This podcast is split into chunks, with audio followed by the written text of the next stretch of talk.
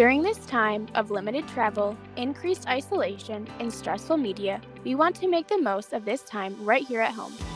Let us be your escape from life's monotony. Allow yourself to indulge in your wildest travel fantasies and discover the constant beauty of this ever changing world with the Wanderlusting Wives podcast. Today, we have some super special bonus content coming at you, picking right up on our conversation about traveling with kids. So that brings us to our next section places to go and things to do. Um, this is going to be a fun one. Uh, so, what are the best places to go with kids? Maybe you've been to them, or maybe just a broad um, place that you enjoy. Uh, Erin, do you want to get us started? I don't really know if I can say a specific place because what I've found more than anything that my kids want is not a fancy destination. They want to just be a family. Um, we could literally drive to a hotel an hour away, maybe not even, and they would think it was the greatest weekend ever um, because we would just be together. We would be outside of our home. We would be doing something new and fresh, and they would be thrilled. So, I think more than anything, more than the destination, it's about who you're with. And there are things you can take with you anywhere. We, on our last vacation, we did a family read aloud. My husband read an entire novel over the course of our week. Um, and it was just, you know, that's not, we could, yes, we could have done that at home. We do do that at home, but they will remember reading at Paddy, Paddy the Beaver's pond. Um, there at our house we were staying at had a pond, so I chose that read aloud accordingly. And you can certainly do that too. You match up finding children's books that line up with a historical place you're going, or when we went to Cape Cod, reading books about the beach before you go, and that just makes them that much more excited no matter where you're going. It's about who you're with, not where you go. I really love the tip about reading either at a place or um, just reading in preparation. As an elementary teacher, I'm definitely going to pass that on to some of my families. Like, what can I do during the summer? Well, if you're going on a vacation, definitely read um, based on that location or some kind of title that goes along. I love that idea. Well, that's interesting that Erin said that because I didn't have a particular destination in mind either. All I thought was anywhere anywhere where your family could be together. And if there's outdoors involved with that, even better because kids, it doesn't matter what kind of venue you're in. If you're outdoors, they're just all about it.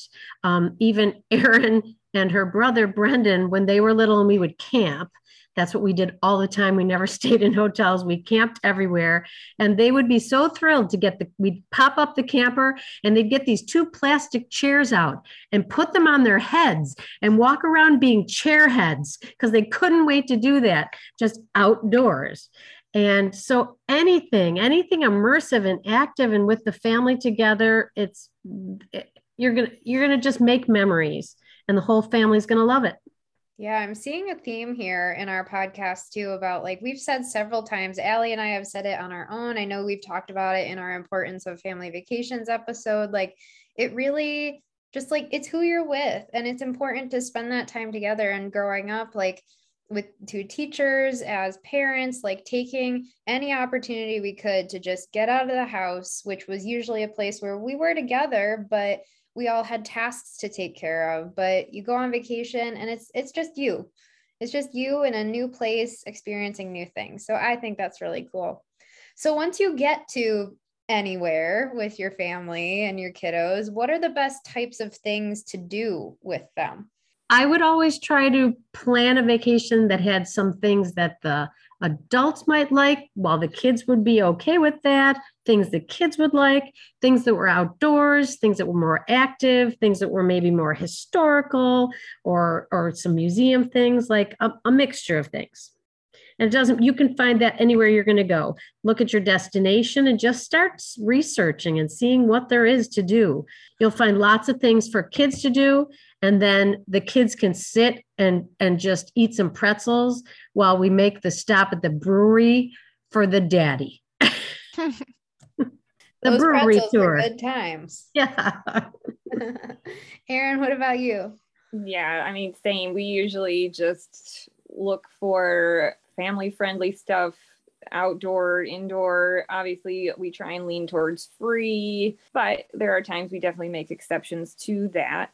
Uh, one of the things that we've found on pretty much every vacation is playgrounds. Find the local playgrounds. If it's a new playground, the kids are going to be happy to be there take a picnic lunch bring you know bring your read aloud and you've got yourself an afternoon so again it doesn't you can easily you know spend a lot of money or not spend much money and still find things to keep to keep you busy.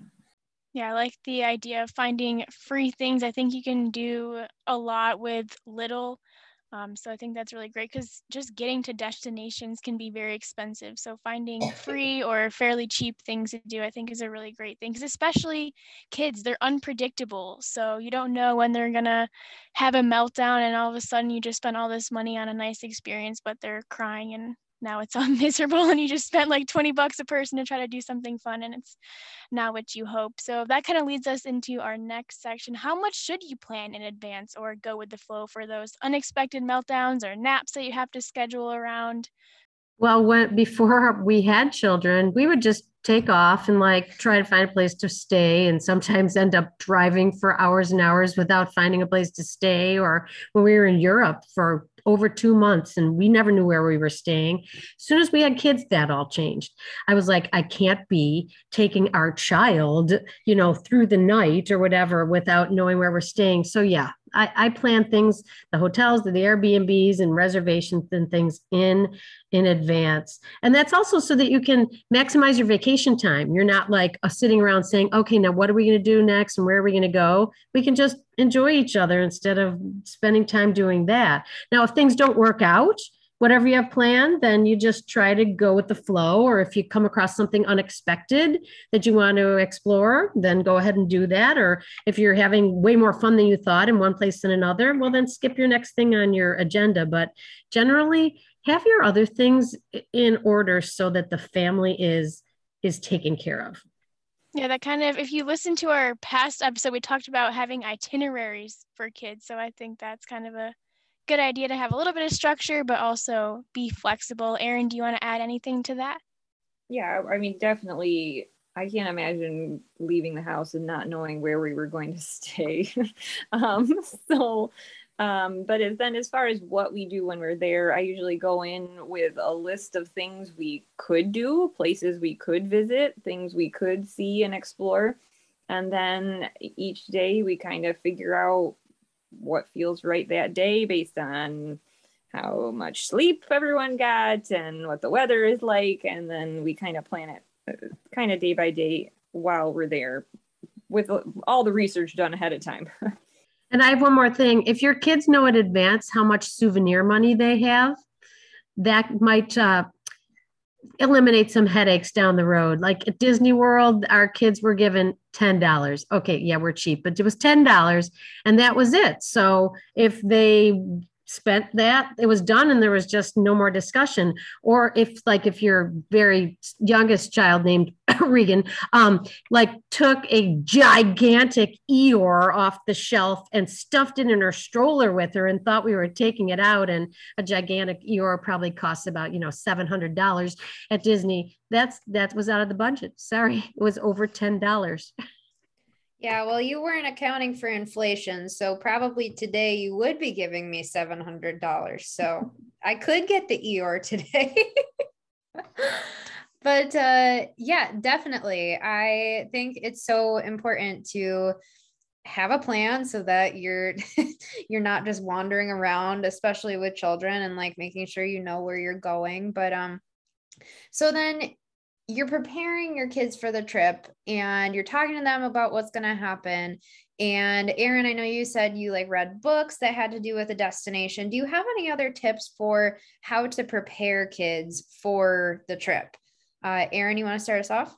Books, books are a big one. They just they're it engages them. So if you were going to visit a, an historical site, um, having read a really good picture book before that just makes their experience at that maybe not as interesting to them site um, as it, they so they'll just be that much more engaged and oh look there's this person or there's this we saw this in the book or you know things like that. Don't underestimate kids and what they can learn and and be sponges about when you're traveling. I mean these the six and eight year old uh, that Erin has, when I brought home, I brought to them this corkboard United States map that you can put pins in for places you've gone. It was in the door and they were scrounging up thumbtacks and all kinds of things and going, we've been here, we've been here. And, and Ian goes, what? We've been to South Carolina. Oh, that's where Myrtle Beach is. And they, they knew all those things. They understand geography now and they understand traveling and, and historical things and things about nature. There's so much kids can learn about caring for our earth. Just knowing like when you go in state parks and national parks, you don't disturb anything. You don't take it home with you because it belongs to all of us. There, don't underestimate the amount that your kids can learn without even realizing that they're learning. I think kids are very underestimated, so I think it's important to just share as much as you can and hopefully they take it in. If not, that's okay. You're still creating memories with them. And I think that's what's really important at the end of the day. So, I guess as we kind of wrap up here, um, there might be some people who, yeah, I hear this and like I got a lot of good tips and okay, I understand, but they might still be a little nervous to travel with kids, especially of like a younger age. So, what advice would you give to people who are nervous to travel with kids? What would you what would you say to them? I would say it's worth it. No, is it going to be flawless? Are your children going to behave impeccably on the plane? Maybe maybe not. Is your child going to start screaming in the airport? Maybe maybe not. So i feel like those are the kinds of things that parents are often worrying about like my how this is just going to be miserable for everyone. Um, that's where i think making sure they are as much as possible when you're traveling well rested well fed um, managing their how are they too hot? Are they too cold? You know trying to set them up for success. They're just little humans and they have some big feelings. And some of those big feelings are how much they just want to be with their family and, and making new memories together. We just within the past two days two out of my kids actually said i want to go back to our vacation house. And so i think it's kind of you're taking a maybe it feels like you're taking a little bit of a risk getting yourself out of your comfortable you know you're used to your routines at home but it is it's totally worth it. And there might be bumps. It's okay. It's worth it. It is so worth it. And what i think adults have to realize when you're going on vacation and going on into the airport or in your car, you can't be sitting on your phone. Your kids will be miserable. Kids are kids. So kids are going to have bad moments even if you plan everything.